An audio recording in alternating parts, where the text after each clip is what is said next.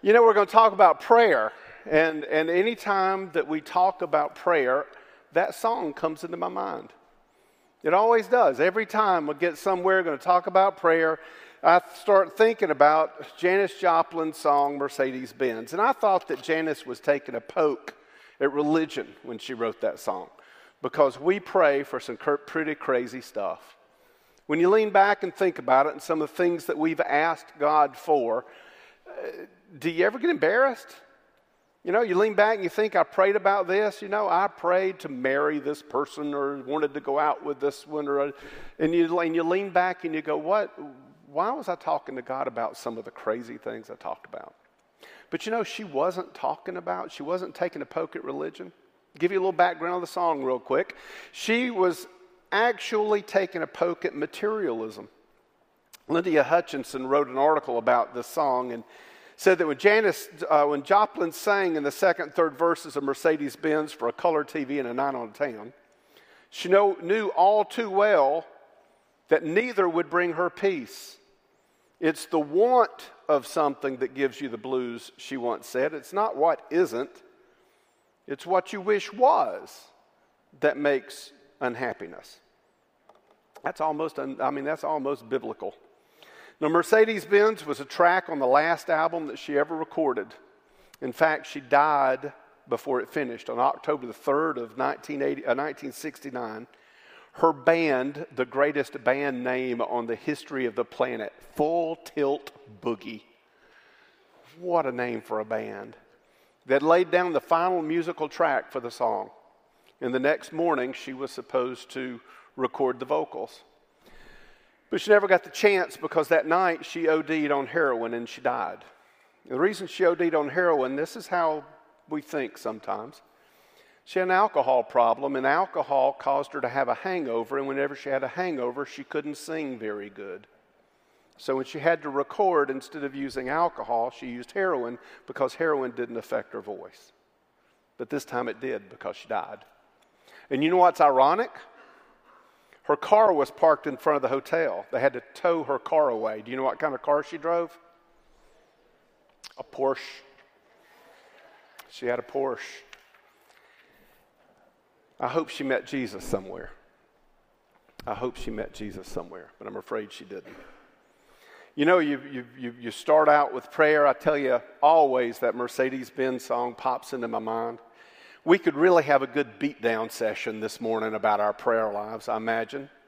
You know, what we ask for, how much we pray, when we pray, the list could go on and on and on. Be a very easy sermon, and everybody would go home feeling appropriately guilty for not living up to the, the, the, the standard that we've all set of what we should be in our prayer life.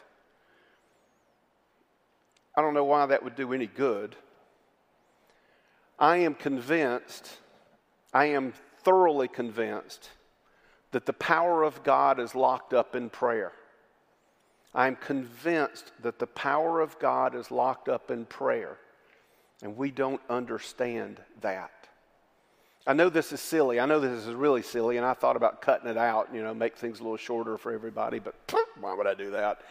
So I have in my mind's eye when I think about prayer, and like I said, I know it's silly, but this is what I envision. You've all seen the movie where they have something in the attic that they won't let the little kids see.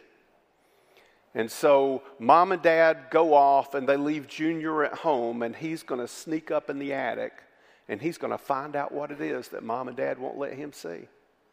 He pulls down the doors, he climbs up. It's a dusty old attic, there's a table sitting in there on the table, there's a little jewelry chest that looks like a treasure chest. And as Junior walks towards it, it quivers a little bit because it's like it's got something alive in it. And you can see little bits of light slipping around the little place where the, where the top and the base meet. And, and Junior has a little key in his hand and he sticks the key in and he turns it. And when he does, the lid pops open and the room fills with light and all kinds of amazing things happen around him.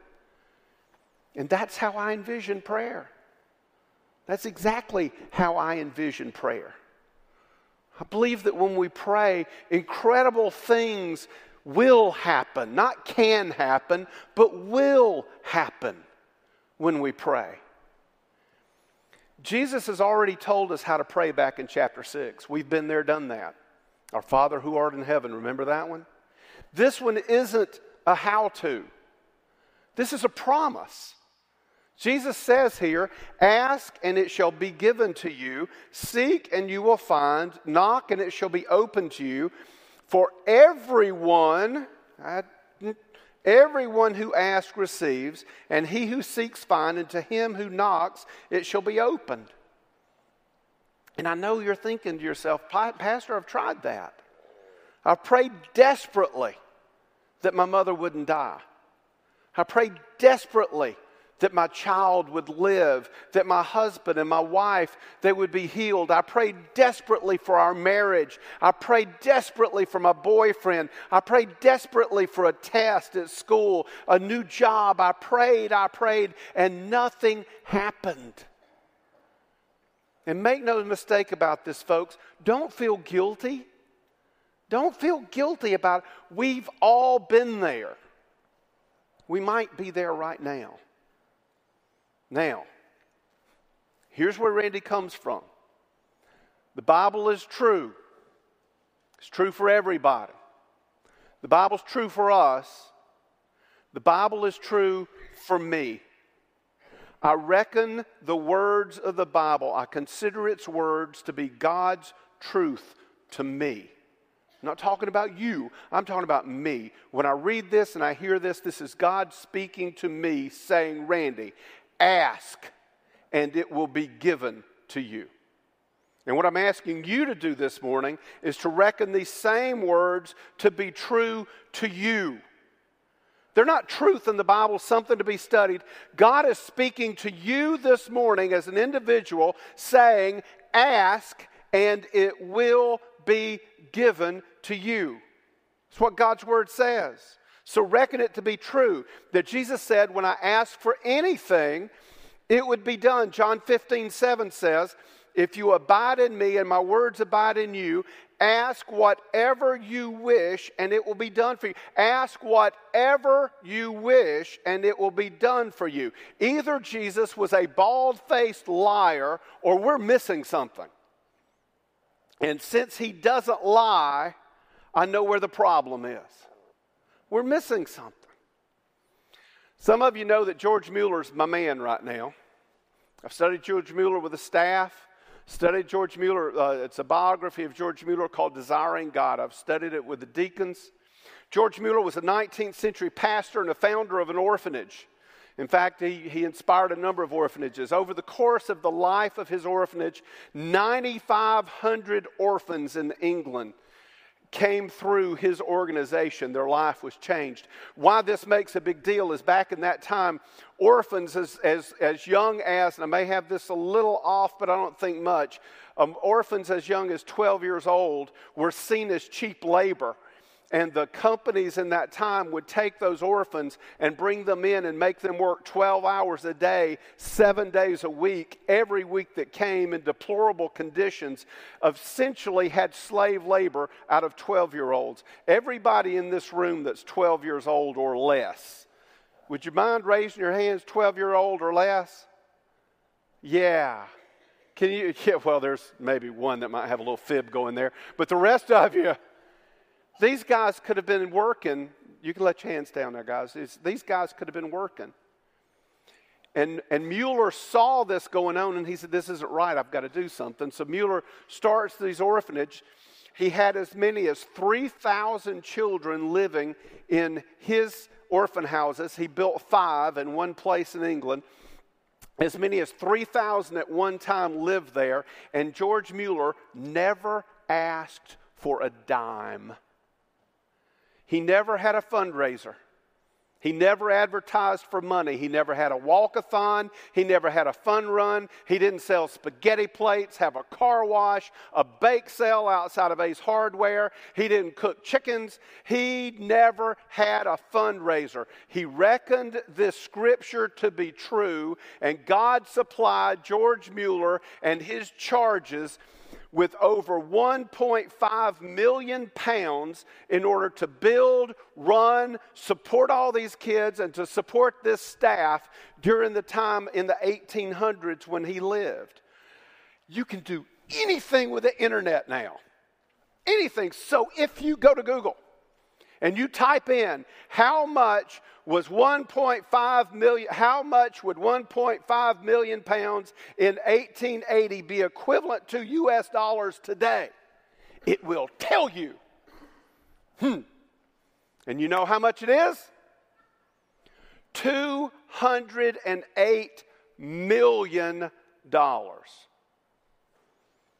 $208 million, and George Mueller never asked anybody for a dime except God.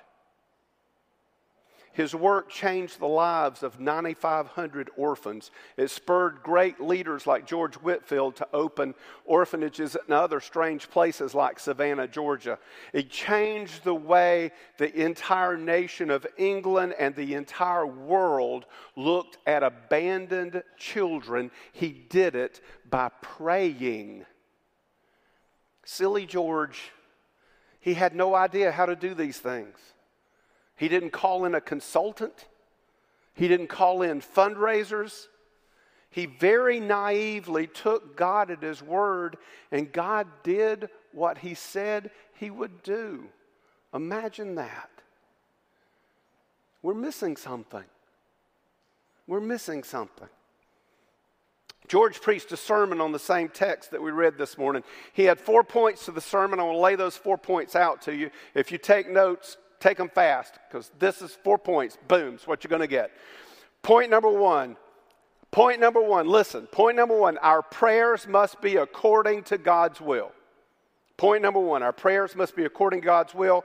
His biography didn't quote a scripture for this, but I was drawn to Psalm 37 4. We're going to talk about that in just a little bit.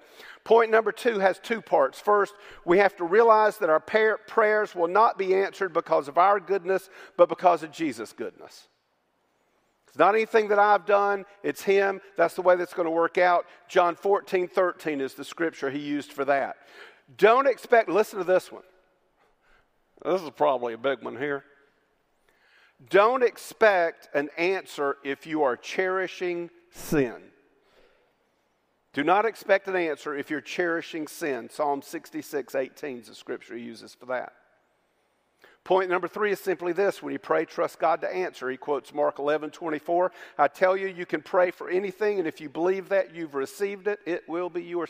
The Bible says this stuff, and we study it in Sunday school, and we all go, mm hmm, yeah, mm hmm, and then we go on about our ways. But listen to what he's saying. And point number four is don't stop praying. And again, the biography here didn't point to a particular scripture, but if you go to Luke 18, verses 1 through 7, that one will work just fine. George Mueller prayed for the salvation of five people his entire life. He had five people he wanted to see saved. Uh, probably others, but there were five that was on his, his, his list. Three of them were saved at varying points through his life. The fourth one was saved right before he died. The fifth one was saved right after he died. Now, I wonder how that works. Don't stop. Now, those are the four points. If we had time and the inclination, we'll work our way through them one at a time, maybe learn a whole lot, go home satisfied, maybe even feel a bit proud that we've got this prayer thing nailed down. I taught a prayer course at New Providence Baptist Church. It was 13 weeks long. We covered every aspect of prayer there was. We were prayer experts. What difference did it make to anybody? Because we knew all of that go home just as disappointed in our prayer lives as we are right now because I'm convinced that our number one problem is the number one point. The number one problem is that we don't pray according, God's, according to God's will. And that opens up a can of worms right off the bat because we start talking about, well, God's will. I went to Google again. I just love Google. I went to Google again, and you guys know, let me help you old folks in case you don't know it. The young guys know this a whole lot better than me and can tell me that, Randy, that was stupid. You should have done it this way. But if you go to Google and you put quote marks around something, whatever you put quote marks around, it looks for just what's in those quotes in that phrase. So I went in a quote, will of God, capital G, not a little, but a capital G, and a quote on the other side, so that it would look up that phrase and that phrase only, will of God. And if you type will of God into Google, you will get 48,200,000 returns. I did not read them for, this, for the sermon this morning. 48,200,000. Hmm. If you don't have time to do all of that, then listen to this verse and understand where the will of God is. Psalm 37, four, uh, 3 and 4. Psalm 37, verses 3 and 4. 37, 3 and 4 says, Trust in the Lord and do good, dwell in the land and cultivate faithfulness. Delight yourself in the Lord, and he will give you the desires of your heart.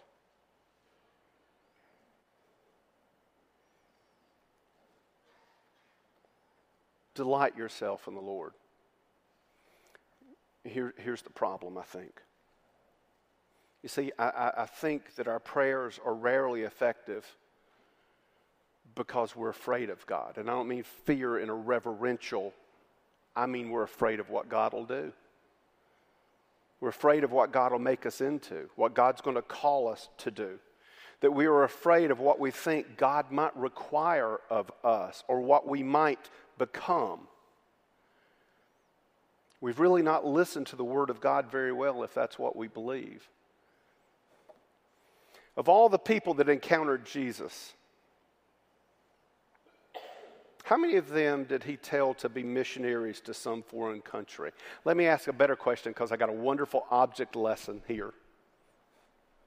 Of all the people in this room, how many people in this room, this could surprise me actually, how many people in this room has God called to be a career missionary in a foreign land? Please raise your hand. Somebody count the hands for me. One, Thank you. One. How many people in the Bible, when Jesus met them, did he tell them to give up everything they own and become a pauper?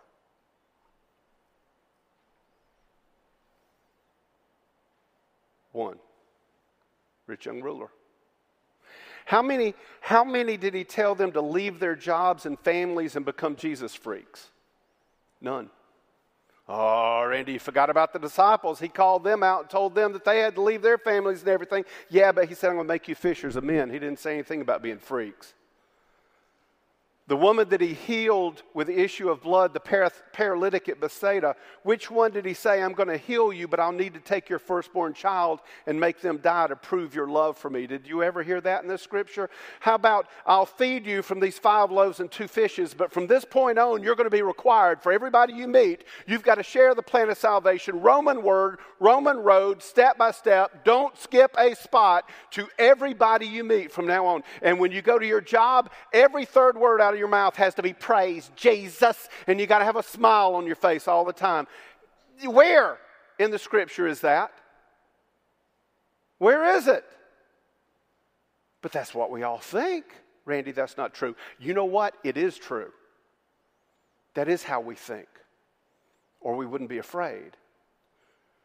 Satan wants you to believe the extremes so you fear what God would make you, that He will make you weird, He will make you go someplace out of this world, out of this country, that you'll be so concerned about being a wacko that you won't be able to play ball anymore, you won't be able to have fun anymore, that you're going to have to smile and praise Jesus all the time, that you're going to be so concerned about being a wacko that you are useless to God.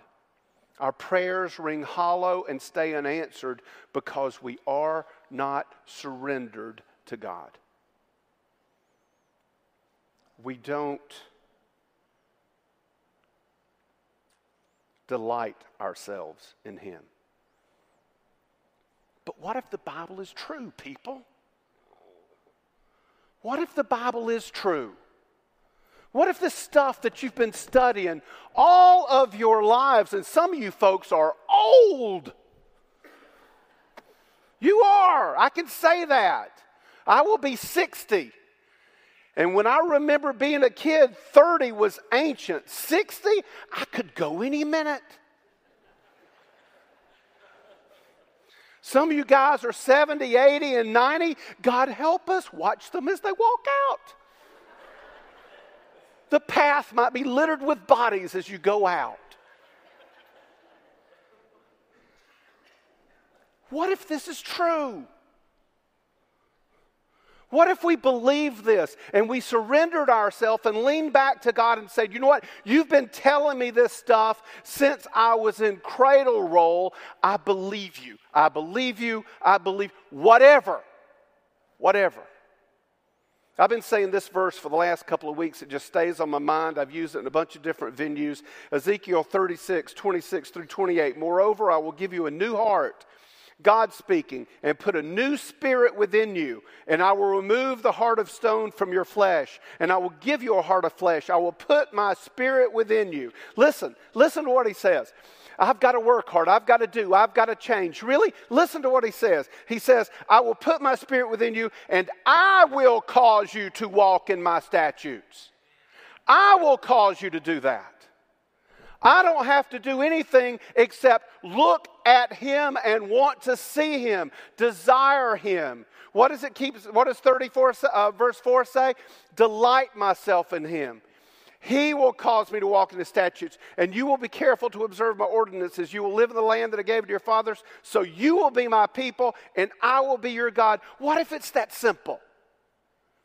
What if it is that simple? Simple that all I need to do is trust Jesus, just trust Him, and that He really will change my heart and change my heart in a way that I will be overwhelmed by His goodness and His grace and His mercy and His awesomeness and His power and His love for me.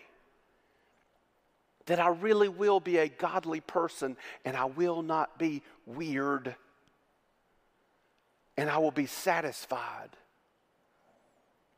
And my desires will be His desires. What if it is that simple? I do not think God wants us for what we can do for Him. There's seven billion people on this planet that He could pick to do stuff for Him. I don't think that's what He wants. I think what He wants, He wants us for what He can do through us what he can do through us. He wants to prove to the world listen, listen, listen, just a second, listen. He wants to prove to the world that he is real, that he loves them, and he wants to remove their hearts of stone and make them alive like they yearn to be. I've heard Janis Joplin all my life, child of the 60s and the 70s. I have never studied her face. And when I went to look this up, I got this particular video that had a picture of her face. And while it was playing, I just stared at her face. And as I stared at her face, I realized she looks like a friend of mine. She really does. Nose structure, face, the whole nine yards. And I'm staring at this woman and I'm thinking, She ached, ached to be loved by someone that would make her feel special. She wanted to do her best. And she did crazy things to try to do her best. And she wrote songs that says that all the stuff that I've got, the Porsche that I have sitting outside of this hotel room, is it really making me happy? And what I really want are arms that will hold me and never let go. And as I'm staring at her and, and, and seeing that and thinking, I hear God say to me, Will you let me use your arms to show people like Janis that I love them? Will you let me use your voice? Will, me, will you let me use your feet? Will you let me use you to show someone that I'm real and that I love them and that I'm what they're looking for? George Mueller had his institutes. That's what he called it. Institutes. He had the, I keep doing this because he had the five buildings sort of in a square there. And he had Sunday schools that he supported. he had a thing called uh, uh, something of scriptural knowledge that was a, a teaching thing that was all over the place. He did every bit of this the same way. He didn't ask for money, it just came in and it happened. And someone asked him, said, Why, why did you do this? And you'd think, Well, I did it for the orphans. This is why he said he did it. The chief end for which the institution was established is that the church of Christ at large might be benefited by seeing manifestly the hand of God stretched out on our behalf in the hour of need in answer to prayer. They spoke lots of words back then. You think, I'm wordy. Let me put it in a nutshell. George chose to help orphans in the manner he did so that you and I could see that God does answer prayer. That's why he did what he did. He loved the orphans. He was called to help them. But he did the work he did so that people could see that God is real and that God answers prayer. What if? What if you prayed with that in mind? Lord, hear my prayer. God, my plea. Cause me to pray for things so that others could see your answer and know that you exist.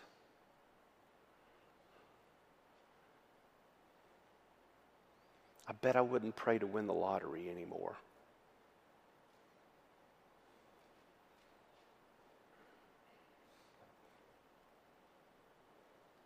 Cause me to pray for things so that others could see you answer and know that you exist and that you reward those who faithfully seek you. That's the place to start. Will you pray together with me? Lord, hear our prayer. God, our pleas. Cause us, Father, to pray for things so that others could see you answer and know that you exist and that you reward those who faithfully seek you. Father, cause your perfect love to cast out the fear that we have. Cause us not to fear being weird because of you. Cause us to let go of all the things that we've heard that have scared us about you. And cause us to want you and only you. And that you are the one that will make us perfect in your eyes. We know this is Jesus' will.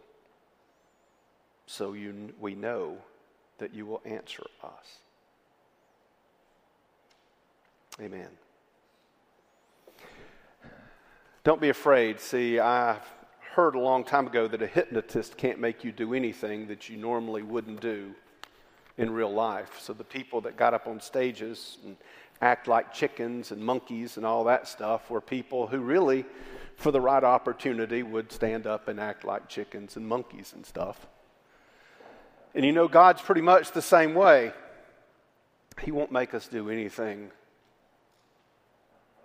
maybe, that we don't want to do. Because what He'll do is He'll work in our heart until we desire it. And when we surrender ourselves to Him and we follow Him, we find out that our desires start to change. And that sometimes it's better right here when we had our first 24 hour prayer vigil I had my list of things to pray for. and ended up sitting here quietly for the longest time because I found out that it was better to want Him than to want other things. That's what I want for us, guys. That's what I want for us. I want us to want Him. I want us to hurt for Him. Like a deer pants, I think is the way the scripture put it, by water. That's what I want. Because when we do that, we will do crazy things. And the world will change. And we'll find us loving people that we didn't think we could love, and forgiving people we didn't think we could forgive, and saying things we didn't think we could say. Because we saw Jesus. And there ain't nothing better. This morning, if He's calling you to salvation, I invite you to come forward. I pray that He's called you at home and you've prayed already and you need to make a public profession of faith. But if you're wondering about this Jesus, I'd love to talk to you. And there's folks here who, who are dying for the opportunity to talk to you about Jesus. I'd ask you to come. If God's calling you to surrender, don't say rededicate, because that means you're in charge of it. And we're not really in charge. Surrender. If He's calling you to surrender, I invite you, pray where you are, come to the altar, come forward, whatever you need to do. Surrender yourself to Him. Let's see if He's good for His word, because I believe He is.